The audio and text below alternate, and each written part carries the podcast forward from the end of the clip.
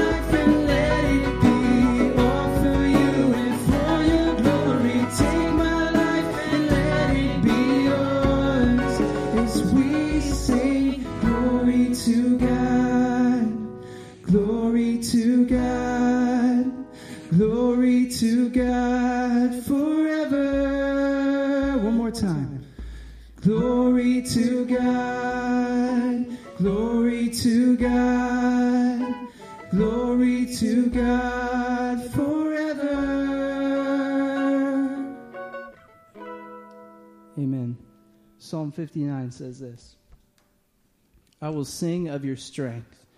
I will sing aloud of your steadfast love in the morning. For you have been to me a fortress and a refuge in the day of my distress. O oh, my strength, I will sing praises to you. For you, O oh God, are my fortress, the God who shows me steadfast love.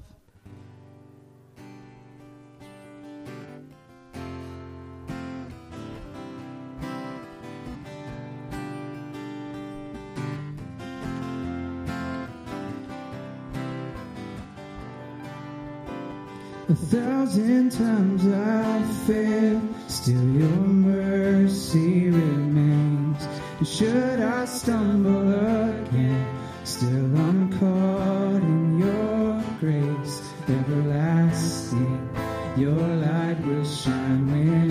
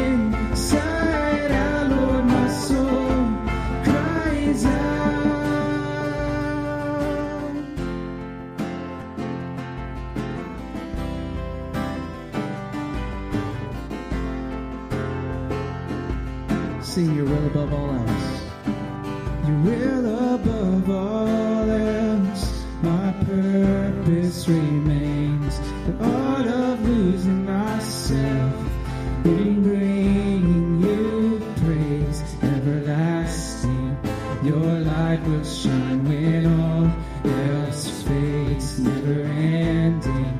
Your glory goes beyond all.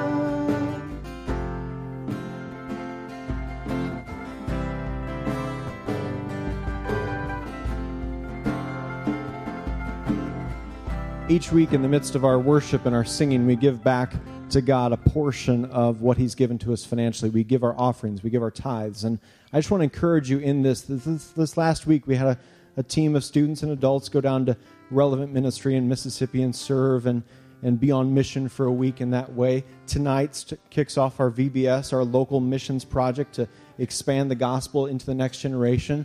And so I just want to encourage you that God is using the, the giving, the, the offerings that we give, He's using it to expand the gospel, whether that's along the Gulf Coast or whether that's here locally through a vacation Bible school. So I pray that you'd uh, give uh, as God would lead you and that you wouldn't give uh, begrudgingly or out of obligation, but cheerfully and faithfully, and that ultimately that God would be glorified by how we give. Uh, Father God, I pray that you would be glorified, you would be honored, that I thank you for the ways that you are using what we give to expand your kingdom, to spread the love and hope of Jesus Christ, whether that's to Mississippi, whether that's here in this region through a vacation Bible school, whether it's through a myriad of other ways. Father, I pray that you would, again, you'd be honored, you'd be lifted up and that you would remind us that our ultimate trust, our ultimate faith is in you and you alone. In Jesus' name, amen.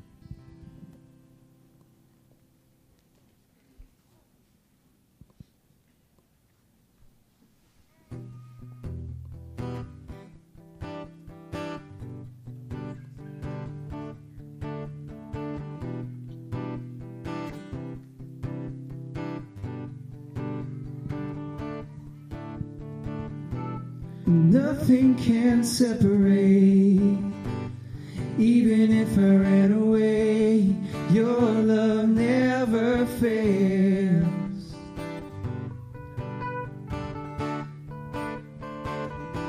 I know I still make mistakes, but you have new mercies for me every day.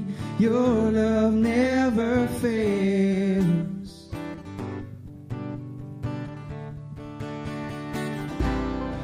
Stay the same through the ages.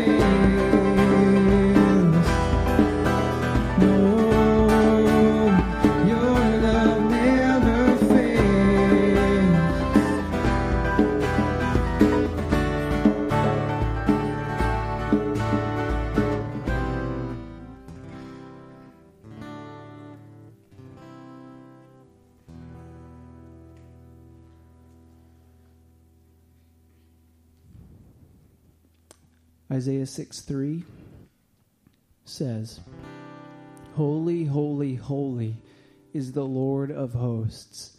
The whole earth is full of his glory. Let's sing Holy is the Lord together.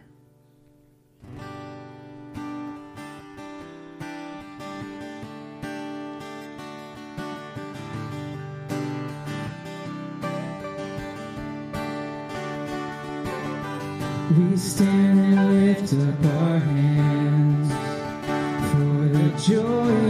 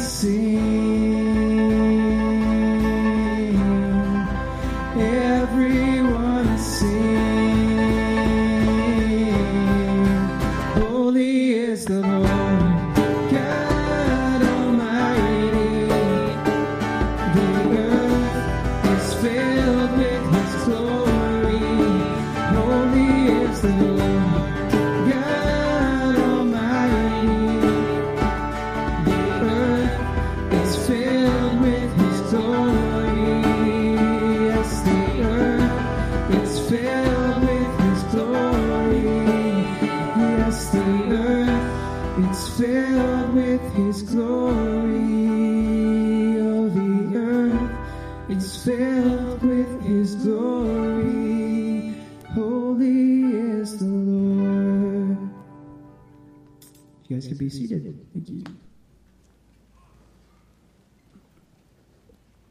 Amen. Thank you.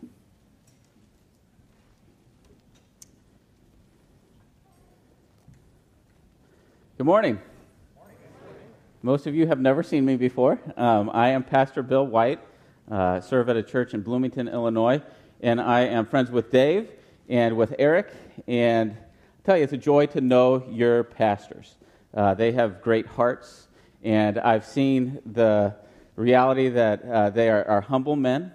They choose to serve uh, the Lord in a way that uh, puts God first, and I know that they love their families. And because of those things, I know that as I come here this morning, that I'm in the midst of friends and, and people who are under the leadership of godly men, and I know that this church uh, loves the Lord. And so I'm excited to be here with you today.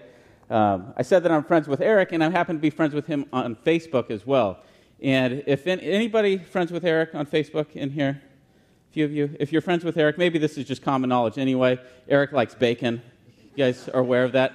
You see a lot of things on Facebook. You get to know people in a kind of a weird way on Facebook. And I've noticed that this last week, Eric is on a mission trip, I believe. Is that correct? Serving. And he put two pictures up of them serving. And I think one was fried egg sandwiches and one uh, pulled pork sandwiches. And I was intrigued by the, the fact that um, whenever I see a picture of Eric, it's around really good food. It's just an intriguing thing.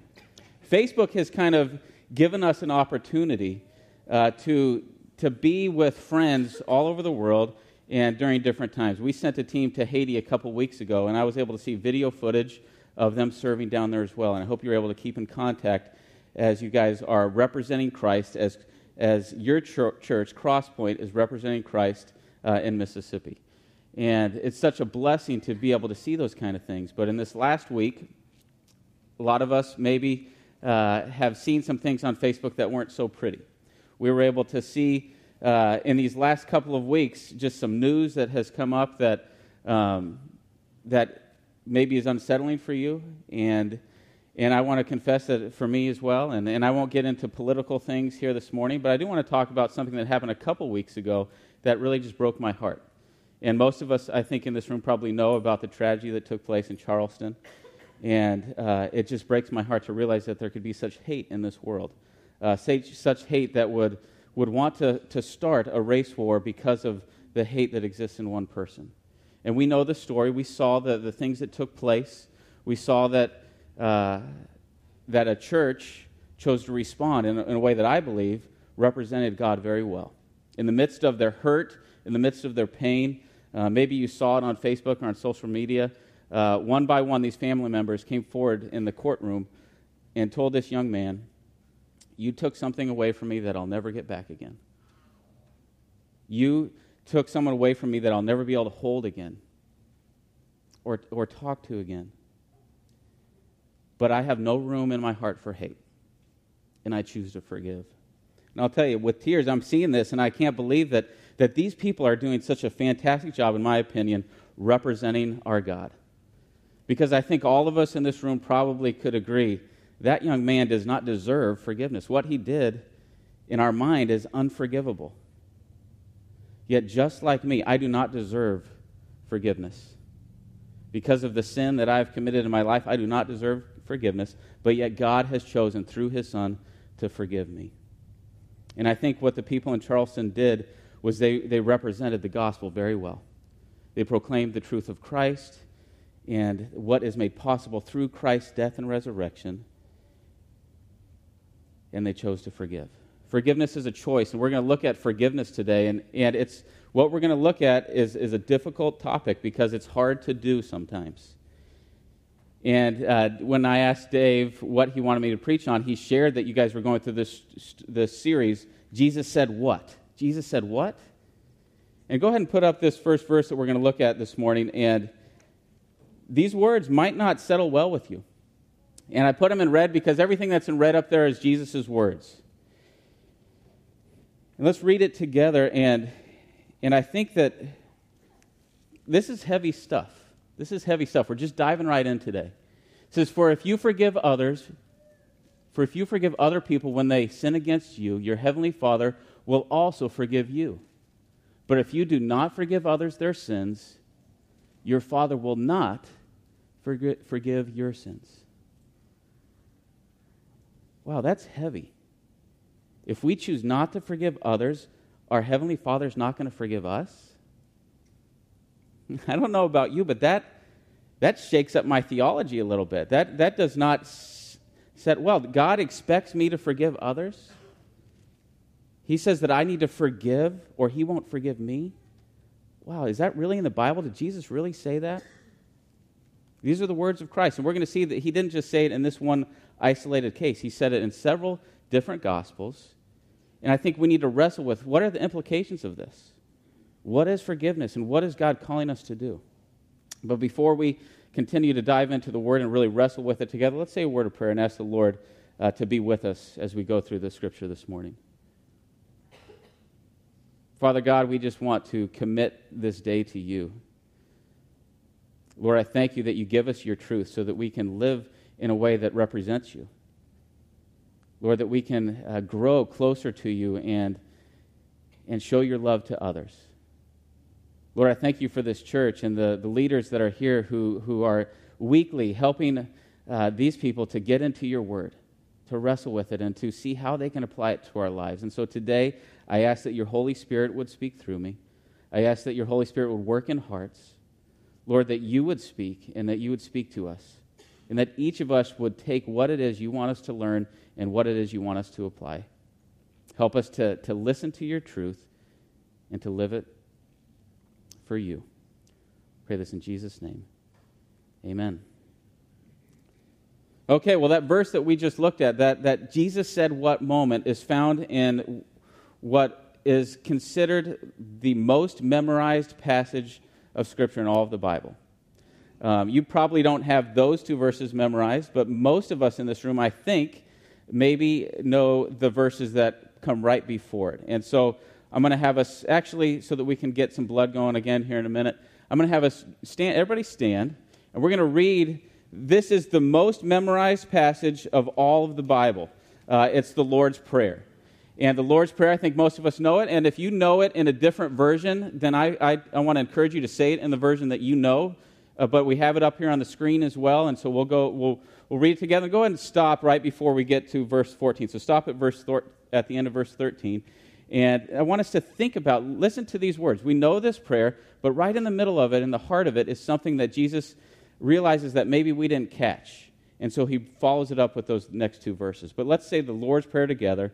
I'll start it, and so that we don't have it drowned out by my, my voice, I want you to just continue on nice and loud as a church, as God's church, okay? Our Father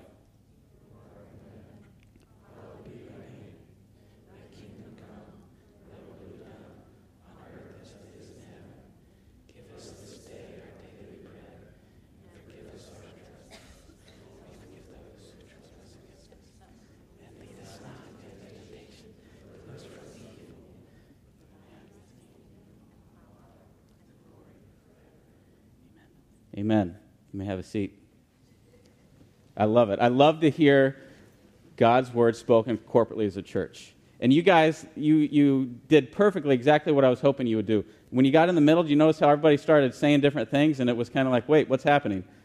That was supposed to happen. You memorized that in the same way that I did, in a couple different ways. And so if we look at that, yeah, perfect. You have the correct verse up there. Go back to that last one. I, I pointed out too soon. Okay because I brought this little Bible, I'm, it's better for me to read up here than my, my own Bible here. But forgive us our debts as we also forgive our debtors. There's something that Jesus is implying here that, that I think that I have often missed. I, I've known this, this passage, this prayer, since I was a small child. I've prayed it thousands of times. And yet, there's something that's happening here I think that we sometimes miss. Forgive us our debts as we also, as we also have forgiven our debtors. We're actually going to look at an entire passage in a moment where Jesus kind of wrestles with this idea of debt. And they're talking about sin here. We have this incredible debt that we can never pay on our own, that Jesus has paid for through his death and his resurrection. It's paid for in full. We've been forgiven of that debt, but we also are called to forgive others. Some of you said this verse in the same way that I had it memorized. Uh, forgive us our trespasses. We forgive those who trespass against us. Anybody have it mem- memorized that way in here? Trespasses, it, I like that that word is in there because it kind of gives us a visual picture of sin, what's happening with sin. Anybody outdoorsy in here? I know Eric is. Is there any other fellow outdoorsmen? Um, I hunt, and so I've been uh, enjoying the hunting that there is in Illinois. But Illinois is a little different. When you deer hunt, you get in one spot and you sit in a tree for a really long time, and you hope that a deer walks by on this little piece of land that you're on. Uh, I used to live in Colorado for six years, and there you hunt in the huge mountains and you hike around and you explore, and it's a lot of fun. Hunting here is fun too, but Colorado is something different. But in, in Colorado, even though I'm out on public land hunting, you know, on this huge, enormous place, you still walk upon places where there's a fence and there's this private property and there's this big sign that says what? No trespassing. And that sign's telling you, do not go beyond this point. You are not permitted to go here. If you go here, you're breaking the law. If you go across this line, you're in a place that you shouldn't be. And that's what sin is. We, we, when we choose to cross that line, we choose to go to a place that God never intended us to go, to think a thought He knows is not beneficial for us, to have these things that we're wrestling with that we shouldn't enter into. And God is telling us that there's, there's places that we shouldn't go. And, and when we trespass, we can still be forgiven because of what Jesus did on the cross. But we're also called to forgive those who trespass against us, who do things that they shouldn't in our life, and kind of uh, push the envelope in ways that, that hurt and cause pain. We're called to not hold bitterness in our heart, but to forgive. And I think Jesus maybe knew that we would skim over that, as I have for years and years in the heart of that verse, to skim over the as we also portion of that prayer. And so he follows it up with verses 14 and 15. This is the Jesus said what that we're wrestling with today. Again, I'll read it. For if we forgive others when they sin against us, your heavenly Father will also forgive you. But if you do not forgive men their sins, your Father will not forgive you your sins. That's heavy stuff. I'm called to forgive but what if they did it 10 times? What if they did it so many times that it just, it's a pattern? And it, it doesn't really seem like they really care, and it, it, it you still forgive. And he says the implications are huge. If you do not forgive others, your Father will not forgive you your sins. And I tell you, as I read that, it doesn't line up with my theology. It doesn't fit. It, it kind of rubs me the wrong way a little bit. It's like, it's the, the whole idea of, well, I can't earn my salvation. And um, I'm sure that Dave has tackled before in James, where we talk about faith and works, where faith without works is dead. And this is kind of the same concept, I think, in a way where just like faith, true faith, will result in works, it's not saying that works are what earn your salvation, but it is saying that if you have true, genuine faith, results are sure to follow. I think it's very similar. If you're a forgiven person, if you've received the forgiveness of Christ, then forgiveness should follow. You should be representing your king and you should extend forgiveness to others. I think Jesus understood that this would be a hard concept for us to really grasp and understand. And so he includes it. In this same gospel, he talks about it again. So turn with me in your Bibles, if you would, to Matthew chapter 18. He deals with it at a lot, lot more length in this particular passage. And I think that what we find here is, is Jesus really teaching us the same idea that we are called to forgive. As forgiven people, we are called to forgive. So in Matthew uh, chapter 18, we'll start in uh, verse uh, 21 just to give us a little bit of context for this passage. Uh, he's talking to his disciples. And Peter, he says, Then Peter came to Jesus and asked, Lord, how many times shall I forgive my brother when he sins against me? Fair question. Up to seven times, he says. And just so you know, in the Jewish tradition, uh, three times is what's expected of them. They're expected to forgive somebody three times. And so it's almost as if Peter is saying, okay, I'm going to double what's expected of me, and I'm going to just add another one for, for good measure. That's the only way that I could figure out. He came up with seven there. And so he's, he's really extending what's expected. And so I think he's thinking he's going to get a pat on the back. Yeah, that'd be great if you could do it seven times. But listen to Jesus' response. Jesus answered, I tell you, not seven times, but 77 times, or some translations, seven times 70 times. The point that Jesus is making is not the number. Jesus is really telling us you don't keep record of it. Just like we find in, in 1 Corinthians 13, to, love does not keep record of wrong. 77 times, or 70 times 70 times, 490 times. So, how many times has that person done that thing where you said, you know what? In our American thinking, it's kind of three strikes, you're out, kind of like the old Jewish tradition. It, three times, maybe I'll forgive you three times, but the fourth, I've learned my lesson and you're out of my life. And, and what God is teaching us, we're going to see in this passage, that's not a Christian response. We're called to forgive just as God has forgiven us. And I don't know about you, but I'm thankful that there's not a limit to his forgiveness. It's limitless. And we need to reflect him in that same way. So let's look at this story together. We'll walk through it quickly and see what Jesus is teaching. He uses a story, as he does so often, to teach this incredible lesson. He says, Therefore, in verse 23, the kingdom of heaven is like a king who wanted to settle accounts with his servant. As he began the settlement, a man who owed him 10,000 talents was brought to him. I want to stop there so that you can know how much 10,000 talents is. Uh, there's, there's different scholars who kind of come up with different figures. All of them come to the same conclusion that it's millions and millions of dollars. But here's the way that I've broken it down for us um, 10,000 talents, one talent equals 6,000 denarii. One denarius, we find in, in the Bible, is worth one day's wage. So if that's true, that means that one talent equals 6,000 days worth of work. That means that 10,000 talents, which is what this guy owes, equals 60 million days of work. So that's roughly 240,000 years of labor. Now, I want to ask you, uh, church, uh, I want to ask you a question. Do you think that we're talking about money? Do you think this guy really owed his master that much money? A servant can never rack up that much debt.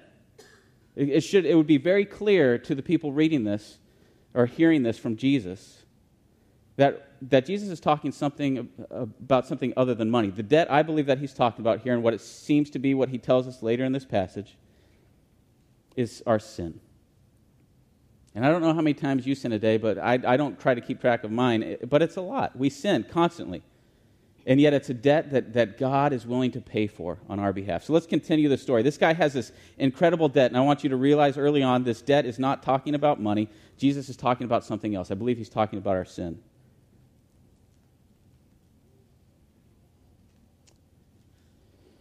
Verse 25.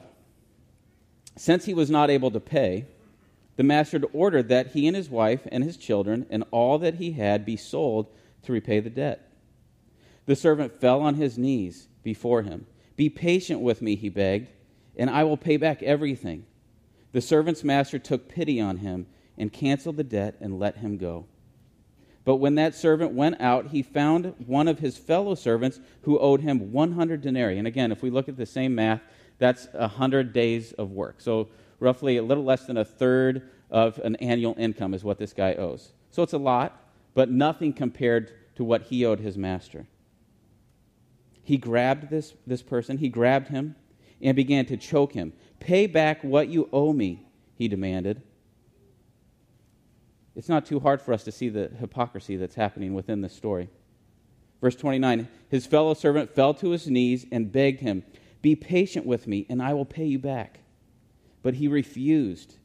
Instead, he went off and had the man thrown into prison until he could pay the debt.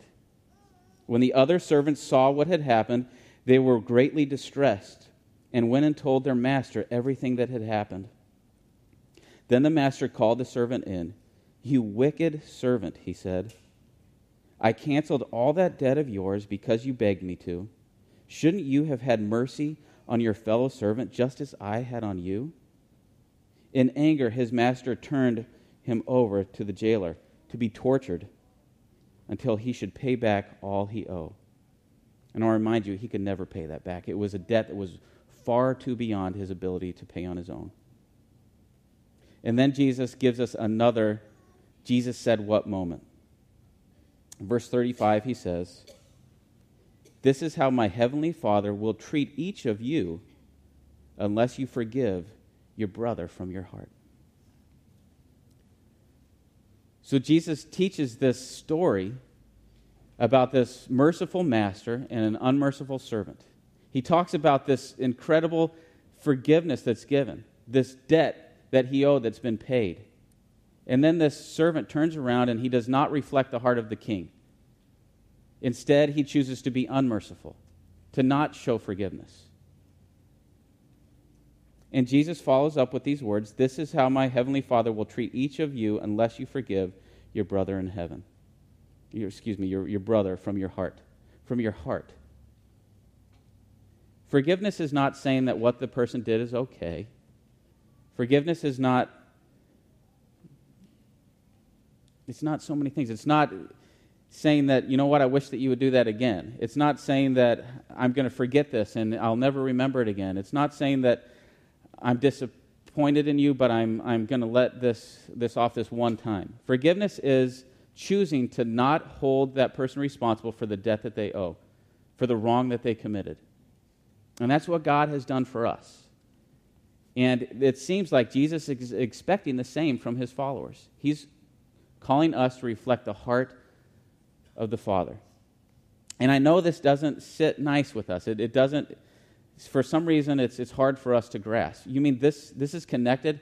It seems to be in this particular passage, he says this is connected to our eternal destiny. He's describing hell here. He's talking about a, a place of eternal punishment. And he says that's where we deserve to go if we choose not to forgive. But, but here's what I want you to hear the Father desperately wants to extend forgiveness to each of us. It's the desire of his heart. But it's a choice we have to make. Will we go to him for forgiveness? I want you to see in another place in Scripture, another gospel, in case you think, well, this is just Matthew's little pet thing and maybe he's just doing it. Let's turn to Luke. Luke chapter 17. Jesus says these words. He's teaching kind of a similar idea, but he, he, he gives a little more to it in this particular passage. He says, If your brother sins, rebuke him. And if he repents, forgive him. If he sins against you seven t- times a day and seven times comes back to you and says, I repent, forgive him. He's teaching a few things here, I think. One, just like with our relationship with God, the person has to seek forgiveness. Are they coming for forgiveness? We do not receive forgiveness from God unless we seek it. And that's how we begin to, to place our faith in Him and trust Him. It's not necessarily something that we simply just receive because we're a human and He loves all. He does love all, but He leaves the choice up to us to seek forgiveness, to confess, and to repent. And when we do, He, without a moment, chooses to forgive because of what Christ did on our behalf. And I think we need to have the cha- same response. If someone comes to you and seeks forgiveness, they repent, then we need to forgive. And some of us, we have theological backgrounds. We know that repent means that we need to turn from that wicked way and not return to it. Yes, that's true. But let's not make excuses. Let's not say, well, they're not really repenting because, look, they're doing it again. I don't know about you, but there's sins in my life that I continue to return to and I don't want to. I hate that I do. But I'm a fallen person and I make mistakes. And I'm so thankful that, that my God does not have a limit on the number of times that He chooses to forgive me. And in the same way, we need to reflect the heart of the Father. We cannot keep harboring bitterness in our heart towards those who have maybe wronged us. If they're seeking forgiveness, we need to reflect the heart of the King and we need to choose to forgive. It's not an optional thing. This is not an optional thing. We must choose to forgive. Jesus, in verse 4 there, he, he kind of remembers, helps us to remember this idea that there's not a limit to it. If they come to you seven times with the same thing and ask you to forgive, then you forgive them seven times. Let's look at it again in another passage, in another gospel. Turn to Gospel of Mark. And again, I'm just I'm taking us through this because this is this is, uh, in my opinion, a Jesus says what type of statement, and he doesn't just kind of flippantly say it in one particular place. It seems to be a theme something that he hits over and over. And I wonder if it's because he knows that we're going to struggle with it. And he wants us to understand how important forgiveness truly is. Forgiveness matters. So in Mark chapter 12, excuse me, chapter uh, 11, we're going to start in verse 24. It says, Therefore I tell you, whatever you ask for in prayer, believe that you have received it, and it will be yours. And when you stand praying, if you hold anything against anyone, if you hold anything against anyone, forgive him, so that your Father in heaven may forgive you your sins. There seems to be this mysterious tie between us choosing to forgive and representing God and God forgiving us. I think us choosing to hold bitterness in our heart uh, can probably really damage our relationship with the Lord. It can keep us from having that, that, that beautiful conversation and connection that He desires to have with us through a relationship with Him through prayer. I think that if you're harboring bitterness and then choosing not to forgive, it's damaging your relationship with the Lord. It matters more than we think. I want to read to you what uh, Warren Wiersbe has to say on this. I, I, appreciate him as a commentator, and he, I think, helps us to kind of draw a line because this messes with our theology a little bit. And so he, he makes this, sta- this statement. He says, It is unlikely that Jesus was teaching that believers earn God's forgiveness by forgiving others, for this would be contrary to God's free grace and mercy. However, if we have truly experienced God's forgiveness, then we will have a readiness to forgive others. Kind of like what we said earlier with the whole faith without works. Just like faith is going to be followed by fruit and works, a forgiven person is going to choose to forgive others because they know that they're called to represent their king. I want to read that, that verse for you again in Mark chapter uh, 11 here because something very interesting happens that doesn't happen often in Scripture. In verse 24, it says, Therefore, I tell you, whatever you ask for in prayer, believe that you will have received it, and it will be yours. And when you stand praying, if you hold anything against anyone, forgive him, so that your Father in heaven may forgive you your sins. And then, if you look in your Bible, if you have your Bible, it jumps from verse 25 to verse 27. 26 is not in your Bible. You find that kind of weird that for some reason in your Bible, verse 26 is missing? I'll tell you what, what's taking place there. This, in, this particular uh, passage, uh, some manuscripts, some later manuscripts, include a verse 26. And verse 26 says this But if you do not forgive, neither will your Father who is in heaven forgive your sins. So, what some scribes chose to do, later manuscripts, so not the earliest manuscripts, but later manuscripts, they took Matthew's teaching and inserted it in. And we, we scholars believe this to be true because they're using language that Matthew uses to describe it. The, the vocabulary is the way that Matthew would have said this. And it's really just a duplication of that first verse that we looked at today in Matthew chapter 6. And I think it's very intriguing that these early followers of Christ decided to add something to a manuscript. That baffles me that they chose to do that. But I think maybe what they were wrestling with is how huge this concept is and how important it is for Christ followers to understand how important forgiveness is. And whether you leave it in or take it out, the truth remains the same. Those are still red letters because Jesus said it in Matthew uh, 6. But even in Matthew 11 here, if we, we close with that last verse, if you hold anything against anyone, forgive him, so that your Father in heaven may forgive you your sins uh, so that you may be forgiven. And I know it doesn't fit nice and neat in my theology, but I know from studying this that forgiveness matters and that God expects me to forgive others. It's not an optional thing, it's something He's commanding and challenging us to do. And I hope you realize how huge and how important it is. There's a couple ways that we can uh, apply the truth that we kind of wrestled with today, a couple ways that we can uh, explore how God might want us to respond to His truth. I think that you guys know that whenever Dave or anyone speaks from God's Word, we're not just to be hearers of His Word, but we're to be doers. We're to figure out what does God want me to do with this? How can I apply it to my life?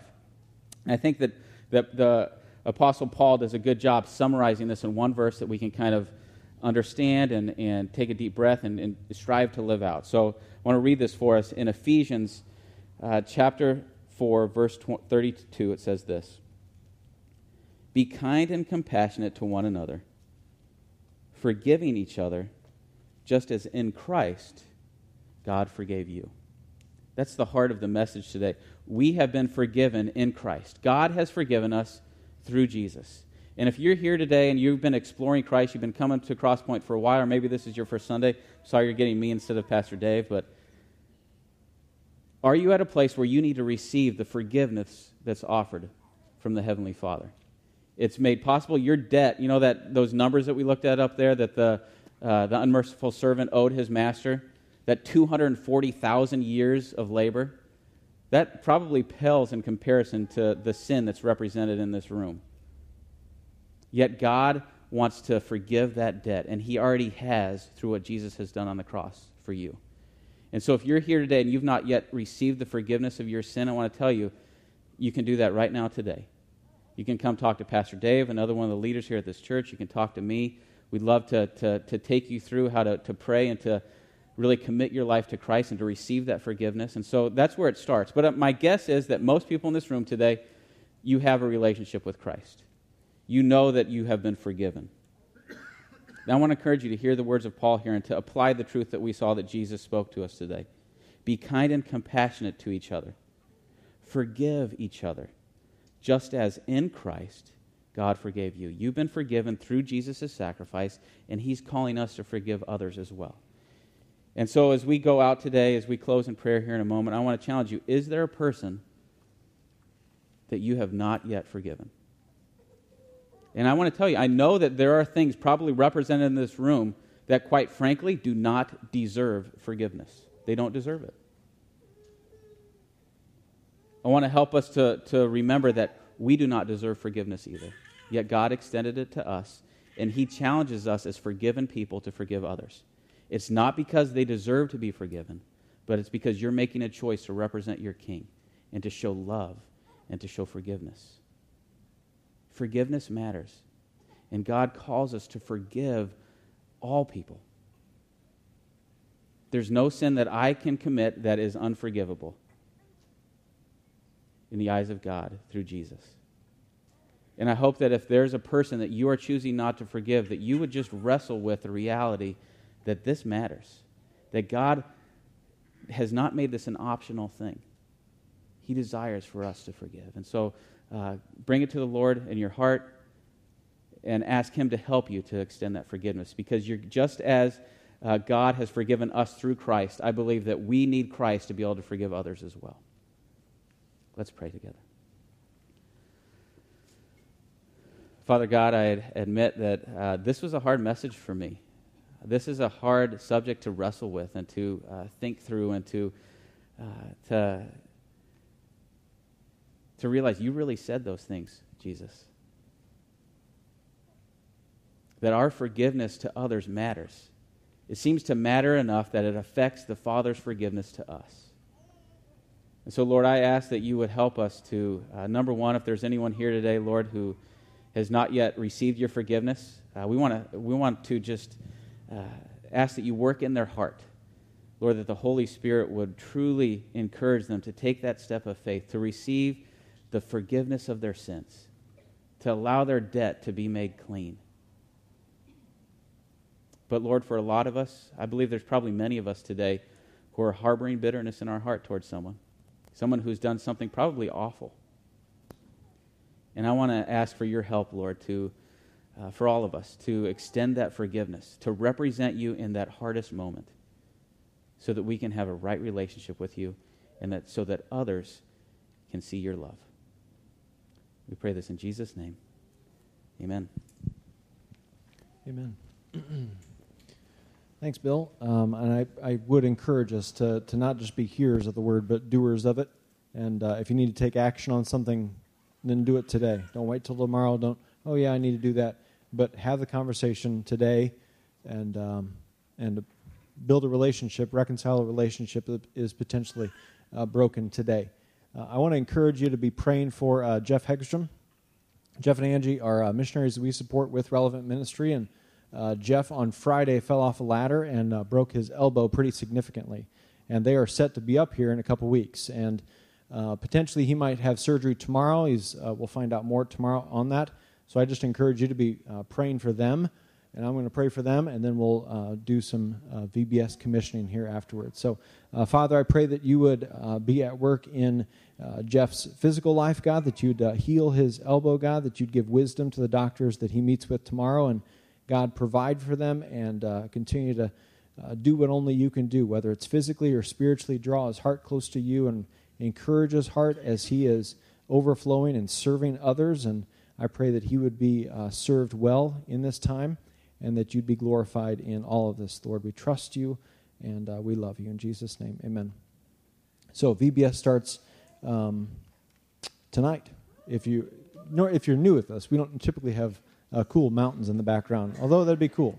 Um, but uh, so VBS starts tonight, and um, typically we pray for and commission our mission team.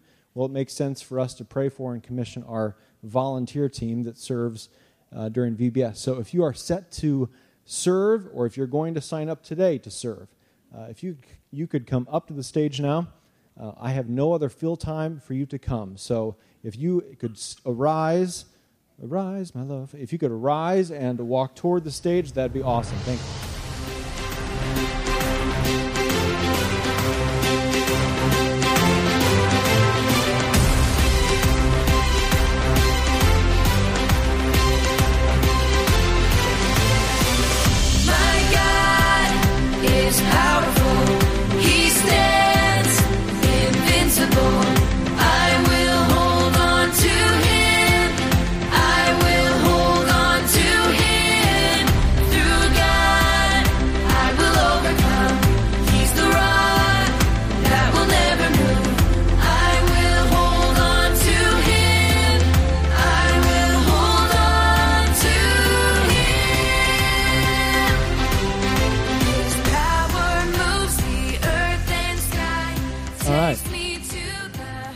That's a first right there.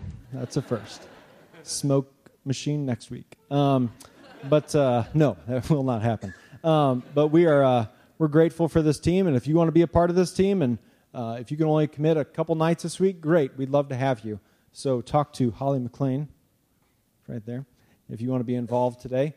Um, so I want to pray for this team right now. Uh, Father God, I thank you so much for um, volunteers. I thank you for staff. I thank you for uh, people who uh, follow you and are willing to serve you in this way.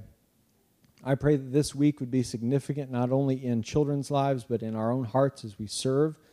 I pray that you would give us abundance, uh, abundant joy and endurance and patience and love, Lord, that you would be glorified by how we interact with one another, by how we interact with the children that you bring in our doors. I pray that you give us opportunities to invite people this week God, I pray that kids would come to know you as Lord and Savior, that you would grow their love for you and their love for one another. Thank you for an opportunity this week to be driven to reach people, to, uh, to go and make disciples in our own neighborhoods. And I pray that this, um, this place, whether it's in the building or outside the building, would, uh, would be used for your kingdom uh, this week. And I pray for these volunteers that you would grow their love for you their love for one another and their love for the children and the people that they will interact with this week, God. In Jesus' name, amen.